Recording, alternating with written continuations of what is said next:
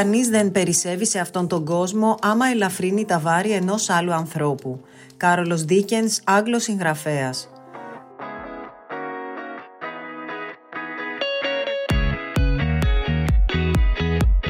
Προέρχεται από μια οικογένεια με συνεχή παράδοση ανασχόλησης και προσφοράς πολιτικής και κοινωνικής στον ελληνικό δημόσιο βίο. Έχοντας μεγαλώσει με τα σχετικά ερεθίσματα, άρχισε από την ηλικία των 17 ετών να ασχολείται εθελοντικά με το κοινωνικό έργο, στηρίζοντας μεταξύ άλλων θύματα έμφυλης βίας, παιδιά με αναπηρία και γυναίκες με καρκίνο του μαστού. Σήμερα, ως Γενική Γραμματέας και Υπεύθυνη Προγραμμάτων και Επικοινωνίας του Κοινοφελούς Πολιτιστικού Ιδρύματος Χατζηγάκη, η κυρία Ελισάβετ Χατζηγάκη συμβάλλει στη διαφύλαξη της οικογενειακής παράδοσης με εκπαιδευτικές δράσεις που βάζουν στο επίκεντρο τα παιδιά απομακρυσμένων περιοχών, αλλά και πρωτοβουλίες για πληγέντες φυσικών καταστροφών, γυναίκες που έχουν υποστεί κακοποιητική συμπεριφορά και πολύτεκνες οικογένειες.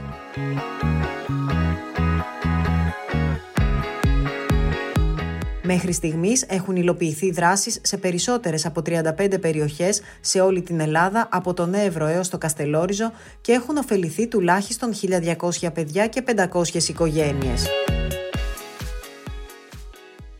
Κυρία Χατζηγάκη, χαίρομαι πολύ για τη συζήτηση αυτή. Είστε Γενική Γραμματέας στο Διοικητικό Συμβούλιο και υπεύθυνη προγραμμάτων και επικοινωνίας, εκπροσωπώντας τη νεότερη γενιά του Πολιτιστικού Κοινοφελούς Ιδρύματος Χατζηγάκη. Πείτε μας λίγα λόγια για το Ίδρυμα και τις δράσεις του. Και εγώ χαίρομαι και σας ευχαριστώ πολύ για τη φιλοξενία και αυτή τη συζήτηση. Το Ίδρυμα Χατζηγάκη είναι ένα οικογενειακό ίδρυμα καταρχάς. Είναι ένα μικρό ίδρυμα χαμηλών τόνων. Ξεκίνησε τη δράση του το 2008, επίσημα και ενεργά όμως το 2012, καθώς μιλάμε για χρόνια βαθιάς οικονομικής κρίσης και κοινωνικοπολιτικών τριγμών, και ξεκίνησε τη δράση του με έμφαση σε τρεις πυλώνες: τον πολιτισμό, την αλληλεγγύη και την κοινωνική προσφορά. Ξεκίνησε από τον Παναγιώτη Χατζηγάκη και τον συνιδρυτή, τον Δόκτωρ Στέλιο Χατζηγάκη.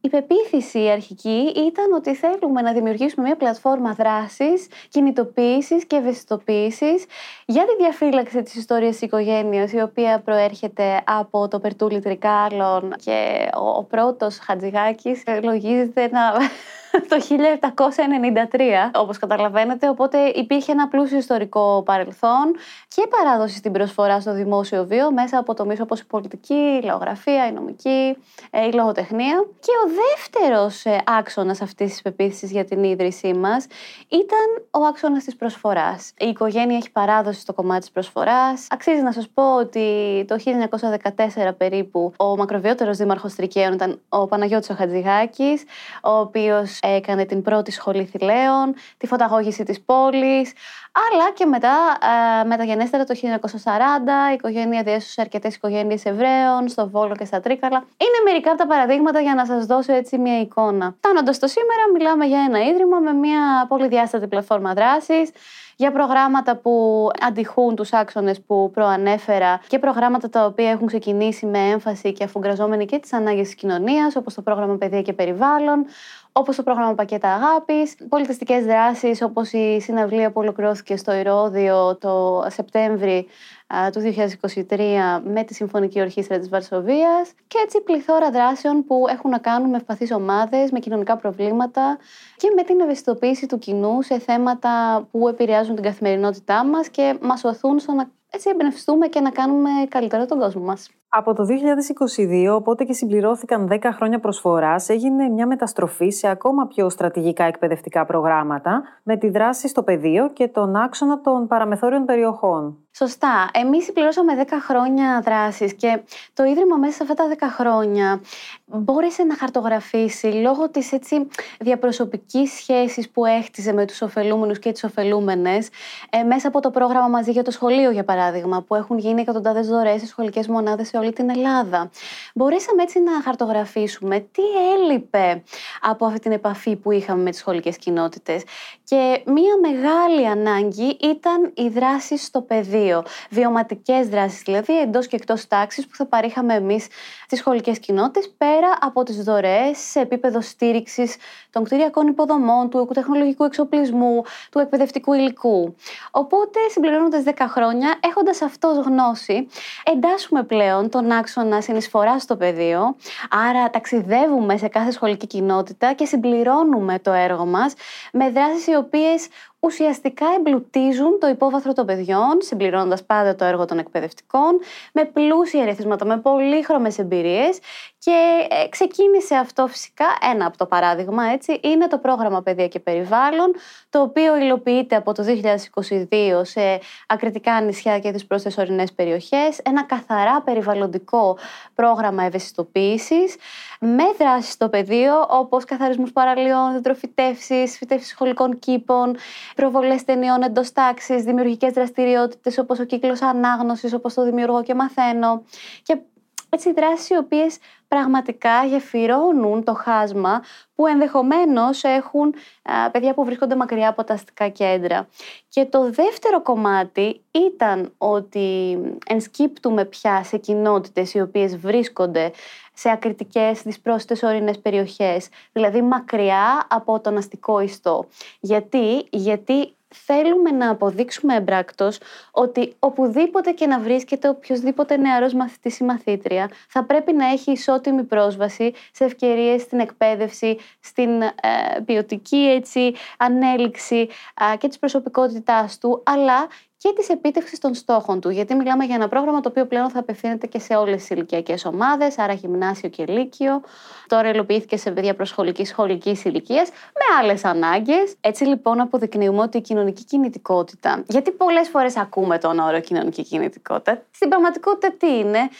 Προσφέρουμε σε αυτά τα παιδιά ίσες ευκαιρίες στην εκπαίδευση και έτσι μπορούμε πια να μιλάμε για ένα κύκλο συνεισφοράς ολοκληρωμένο, όπου παιδιά από πουδήποτε και να βρίσκονται μπορούν να φτάσουν σε ένα σημείο επίτευξης των στόχων τους και των φιλοδοξιών τους και να επιστρέψουν ενδεχομένως πίσω και στο σημείο εκκίνησης, μπορεί να είναι το νησί τους ή το χωριό τους, και να μεταλαμπαδεύσουν αυτή την τεχνογνωσία για την εξέλιξη της ίδιας της κοινότητας. Πέρα από τους μαθητές, στηρίζεται και πληγέντες φυσικών καταστροφών και αυτή την εβδομάδα θα βρεθείτε και στη Θεσσαλία, σωστά? Σωστά. Έχουμε το πρόγραμμα Αποστολές Στήριξης. Το πρόγραμμα αυτό ξεκίνησε πιλωτικά με τις φωτιές στο Μάτι το 2018 και φυσικά δεν θα μπορούσαμε να μείνουμε αμέτωχοι σε τεράστιες ανθρωπιστικές κρίσεις, οι οποίες ήταν και απανωτές. Μιλάμε για τον Εύρο και τις πυρκαγιές του Αυγούστου και στη συνέχεια μιλάμε για τη Θεσσαλία και την κακοκαιρία Ντάνιελ. Η οικογένεια Χατζηγάκη, λόγω του ότι έχει έναν πολύ μεγάλο σύνδεσμο με την Θεσσαλία και ιδιαίτερα τη γενέτειρα τα Τρίκαλα, βρέθηκε από την πρώτη στιγμή στην πρώτη γραμμή δράσης και κινητοποίησης. Μέσα από συνεργασίες όπως ήταν με το Σύνδεσμο Ελληνικών Βιομηχανιών Τροφίμων, καταφέραμε την πρώτη εβδομάδα να παραδώσουμε 13 τόνους σε βασικά αγαθά. Οι αποστολές στήριξης είναι ο ένας τρόπος που στηρίζουμε πλημμυροπαθείς, σε συνεργασία με κοινωνικά παντοπολία και τους πληγέντες Δήμους, κοινωνικά φαρμακεία και κοινωνικά ιατρία. Και ο δεύτερος τρόπος είναι το πρόγραμμα Μαζί για το Σχολείο, που πλέον υλοποιείται αυτή τη χρονιά, εστιασμένος σε πληγήσεις σχολικές κοινότητες και στη Θεσσαλία και στον Εύρο.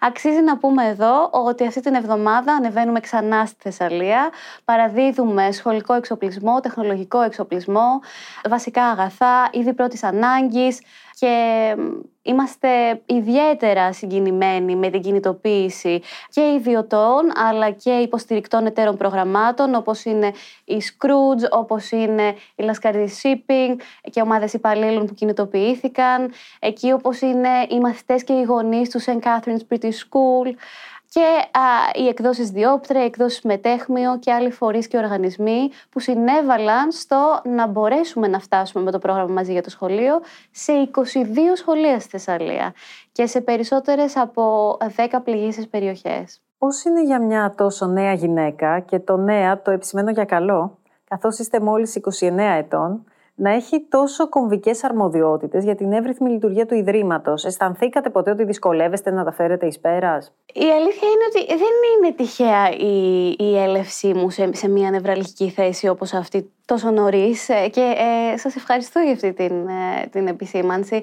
Εγώ ξεκίνησα πολύ μικρή να ασχολούμαι με το κοινωνικό έργο, αν θέλετε, με το κοινοφελή τομέα και βρέθηκα πολύ μικρή στο πεδίο. Οπότε τα ερεθίσματα που πήρα 17-18 χρονών με την ενασχόλησή μου με διαφορετικές κοινωνικές ομάδες, όπως ήταν γυναίκες και έμφυλη βία, παιδιά με αναπηρίες, με νοητική υστέρηση, γυναίκες με καρκίνο του μαστού, μου διαμόρφωσε έτσι μια άλλη αντίληψη για τον κόσμο και πώς εγώ θα ήθελα να συμβάλλω εμπράκτως σε αυτόν. Φυσικά αυτό περιείχε κάποια στάδια πρωτού φτάσω εδώ, διότι προέρχομαι από το χώρο της εταιρικής επικοινωνίας, εργάστηκα στο χώρο της εταιρικής επικοινωνίας και στο εξωτερικό και στην Ελλάδα για κάποια χρόνια, πρωτού αναλάβω τα καθήκοντα και το ρόλο αυτό το διτό που έχω μέσα από το ΔΣ Γενική Γραμματέας, αλλά και υπεύθυνη προγραμμάτων και επικοινωνίας. Έχω ένα σφαιρικό ρόλο πια στο κομμάτι του σχεδιασμού, του συντονισμού και της υλοποίησης προγραμμάτων και δράσεων. Υπάρχει ένα μεγάλο αίσθημα ευθύνης, γιατί είναι ένα οικογενειακό ίδρυμα, όπως σας είπα, το οποίο φέρει μια ιστορία, μια παράδοση και θέλω μέσα από την συνεισφορά μου να τιμούμε και το έργο των προγόνων μας. Αλλά υπάρχουν και τεράστιες ανάγκες, οι οποίες παραμένουν παγιωμένες, θα μπορούσα να πω, μεταβαλλόμενες, ανάλογα και με την επικαιρότητα που είμαστε ιδιαίτερα ευγνώμονες που μπορούμε να κάνουμε εμπράκτως τόσο μεγάλο έργο και για τόσες πολλές ομάδες και διαφορετικές, έτσι. Πρόκειται για ένα οικογενειακό ίδρυμα. Πώς σας επηρέασε το γεγονός την απόφασή σας να ασχοληθείτε με αυτό μετά τις σπουδές σας στο Αμερικανικό Κολέγιο? Υπήρχε άλλος δρόμος για εσάς? Υπήρχε.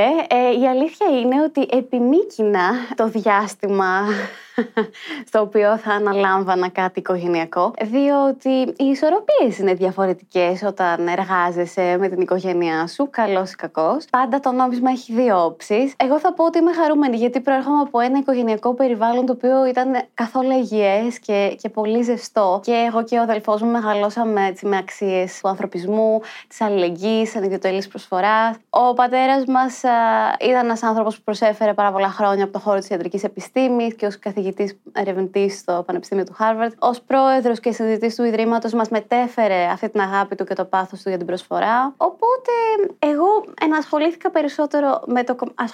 περισσότερο με το κομμάτι της επικοινωνίας αρχικά και της εταιρικής επικοινωνίας, άρα πάντα με το κοινωνικό πρόσημα, κοινωνικό αποτύπωμα, σε πολυεθνικές αλλά και σε εταιρείες στην Ελλάδα, εταιρείες τεχνολογίας. Και στη συνέχεια μου έλειπε πολύ το κοινωνικό αποτύπωμα, να πω την αλήθεια. Μου έλειπε πολύ αυτή η απτή επαφή με τους ωφελούμενους, με τους συνανθρώπους, με το πεδίο. Οπότε μέσα από το Ίδρυμα πια καλύπτω, αν θέλετε, όλο το φάσμα.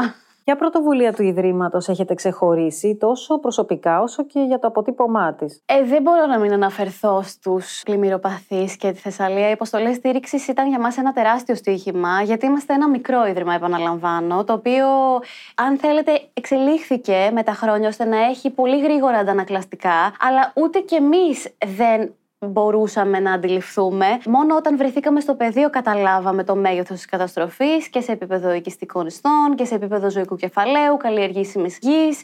Και η ταχύτητα με την οποία μπορέσαμε να συγκεντρώσουμε τις πρώτες αποστολές, τους 13 αυτούς τόνους, να συντονίσουμε με τις ομάδες δράσης στο πεδίο και να μπορέσουμε να παραδώσουμε σε κοινότητες όπως ήταν ο Βλοχός, η Μεταμόρφωση, σε χωριά που ήταν κάτω από το νερό, αλλά και σε κοινότητες όπως ήταν τα Αμπελάκια, Οικισμός που είναι έξω από τα Τρίκαλα. Για μένα είναι μια τρομερά σημαντική εμπειρία και για το πώς εμείς μπορούμε πλέον να διαχειριζόμαστε κρίσεις αυτού του είδους σαν ομάδα, αλλά και για το πώς οι διαφορετικοί παίκτες, αν θέλετε, μπορούν να ευθυγραμμίζονται και όλοι μαζί συλλογικά να έχουμε ένα μεγαλύτερο αποτύπωμα. Γιατί είχαμε, όπως σας ανέφερα, συνοδοιπόρους μας, μέλη επιχειρήσεις του Συνδέσμου Ελληνικών Βιομηχανιών Τροφίμων, οι οποίοι άμεσα και με απίστευτη ταχύτητα ανταποκρίθηκαν στα δικά μας αιτήματα και μιλάμε για ένα εύρος προϊόντων που δόθηκαν. Επειδή αναφερθήκατε στη συλλογική δράση, πόσο σημαντικό είναι να υπάρχει και η στήριξη της πολιτείας? Θα διευκόλυνε ώστε να υπάρχει μια συνέχεια και συνέπεια σε τέτοιες δράσεις? Εγώ θεωρώ μέσα από την εμπειρία μου στο Κοινοφελές Ίδρυμα Χατζηγάκη ότι η ιδιωτική πρωτοβουλία μπορεί να επιφέρει σοβαρές αλλαγές, κοινωνικές αλλαγές, αλλά ποτέ δεν γίνεται με την ίδια αξία παιδεία με το ίδιο βάρος, αν θέλετε, εάν δεν υπάρχει και η συνεισφορά της πολιτείας. Είναι συγκοινωνούντα δοχεία.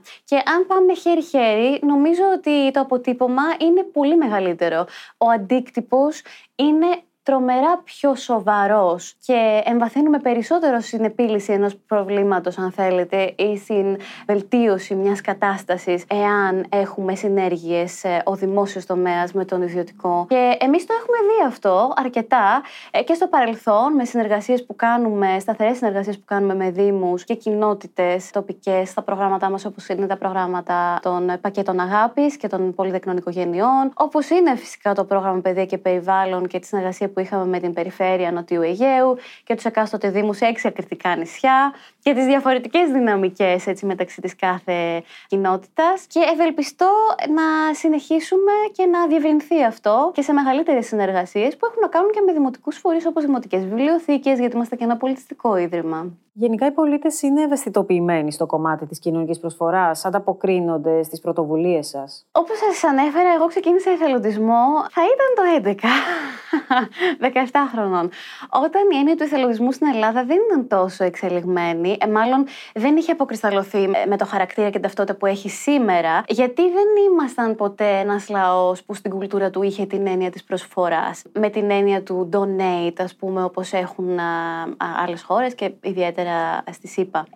Όμως, βλέπουμε ότι έχουμε κάνει τεράστια βήματα, γιατί αυτά τα 10 χρόνια αναγκαστήκαμε να κάνουμε μία εσωτερική ανασκόπηση σαν άνθρωποι και να δούμε ότι μέσα από κρίσεις τελικά αυτό που μένει είναι το αίσθημα της ανθρωπιάς και το αίσθημα της μέριμνας και της αγάπης για τον συνάνθρωπο. Οπότε θεωρώ ότι οι κρίσεις μας βοηθούν. Σε εμάς ήταν και παρατεταμένες. Άρα βγαίνουμε από αυτές διαφορετικοί άνθρωποι. Και οι νεότερες γενιές θεωρώ ότι έχουν αυξημένο αίσθημα προσφοράς. Βλέπουμε μεγάλη κινητοποίηση και από φορείς και οργανισμούς κοινωνίας των πολιτών που επιτελούν υπέροχο έργο και σε επίπεδο περιβαλλοντικής αλλά και κοινωνικής ευαισθητοποίησης. Και εμείς έχουμε και πολλές συνεργασίες με πάρα πολλούς οργανισμούς κοινωνίας των πολιτών, γιατί είμαστε ένα εξωστρεφές ίδρυμα και θέλουμε να επιβραβεύουμε και μικρές ομάδες ανθρώπων, νέων ανθρώπων, που πραγματικά θέλουν να προσφέρουν και να αλλάξουν τον τόπο μας, έτσι, από ένα λιθαράκι μέχρι μεγαλύτερες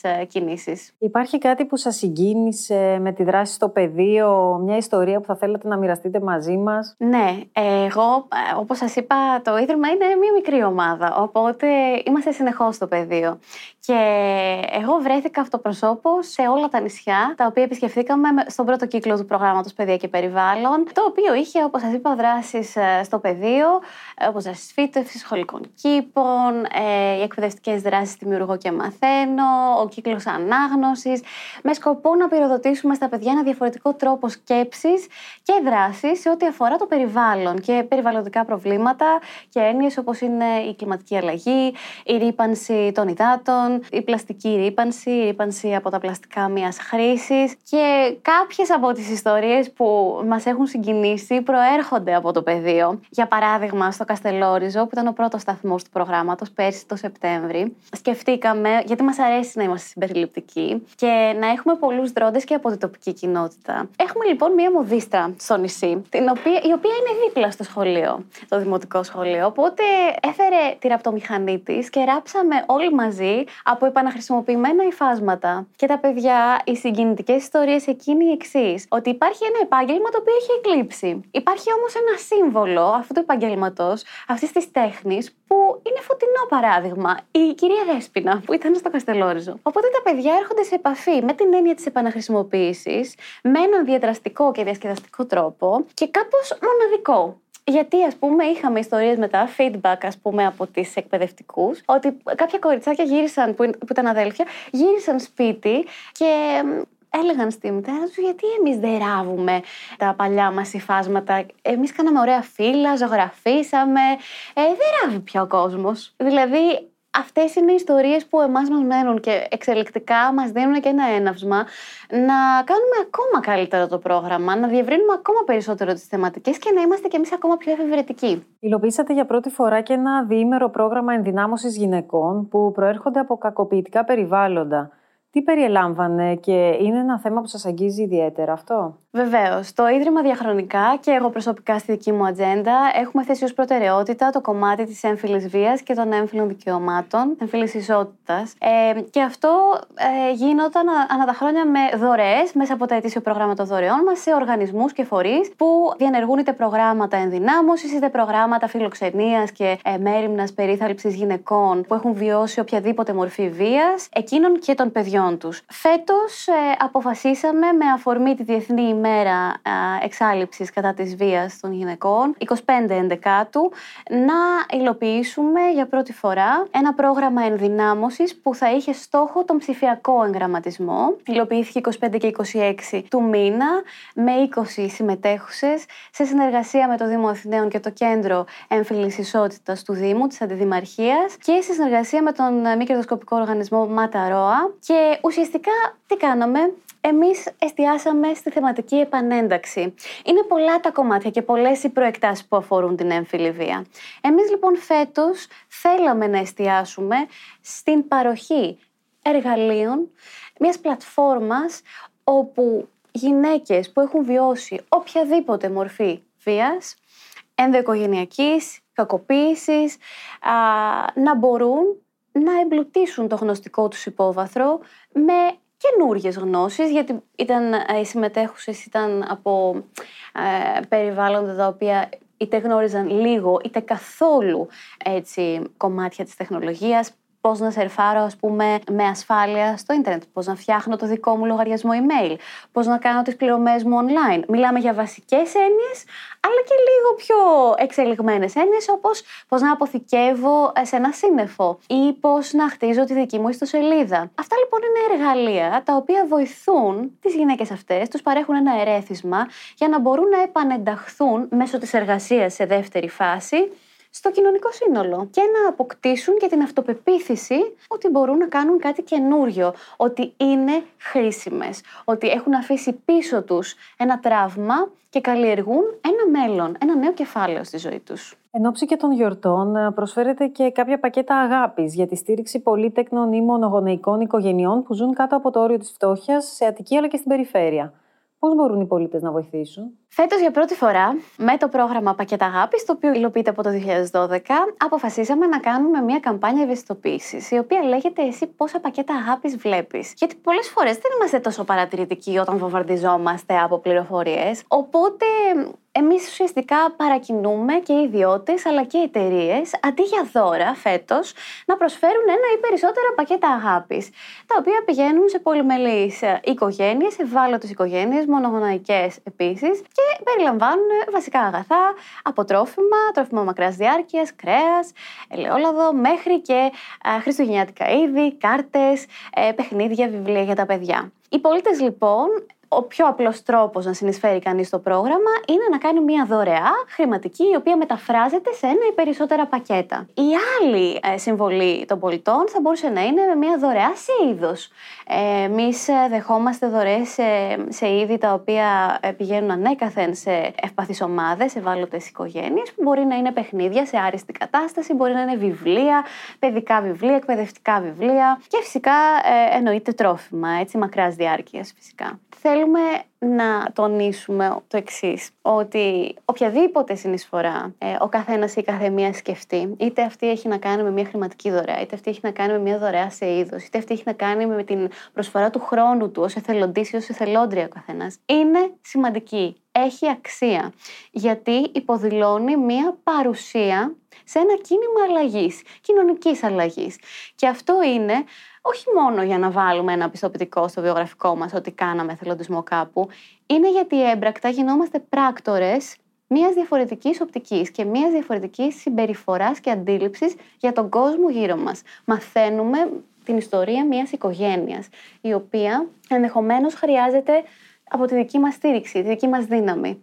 ή γινόμαστε αρρωγοί σε μια υπέροχη δράση την οποία προγραμματίζουμε για τις 2 Δεκέμβρη, τα γεύματα αγάπης, όπου μαγειρεύουμε όλοι μαζί για πολυτεκνές οικογένειες και πακετάρουμε πακέτα αγάπης στο πεδίο με τη συνεισφορά περίπου 20 εθελοντών και παράλληλη δράση εκπαιδευτική που ζωγραφίζουμε κάρτες με τα παιδιά των ωφελούμενων οικογενειών. Οπότε υπάρχει μια πολυδιάστατη προσέγγιση και σε αυτό το κομμάτι. Κυρία Χατζηγάκη, πάρα πολύ σημαντικά όλα αυτά και να τονίσουμε ότι δεν θα πρέπει να ξεχνάμε τους ξεχασμένους εντός εισαγωγικών ή τους πιο ευάλωτους ανθρώπους και να τους στηρίζουμε σε όλη τη διάρκεια της χρονιάς. Αυτό είναι το μήνυμα που θα πρέπει να περάσουμε. Έτσι. Εγώ θέλω να πω το εξής. Εμείς πάντα λέμε ότι μαζί καταφέρνουμε πάντα περισσότερα τελικά. Και αυτό πρέπει να περνάει στην πράξη. Δεν πρέπει να μένει μόνο στα λόγια. Και αυτό προσπαθούμε να κάνουμε. Γι' αυτό εργαζόμαστε όλη η ομάδα. Και είμαστε πολύ χαρούμενοι που μας δίνετε και την ευκαιρία να μιλήσουμε γι' αυτό σήμερα. Σας ευχαριστούμε πολύ και εύχομαι καλή επιτυχία στο έργο σας. Ευχαριστώ και εγώ πολύ.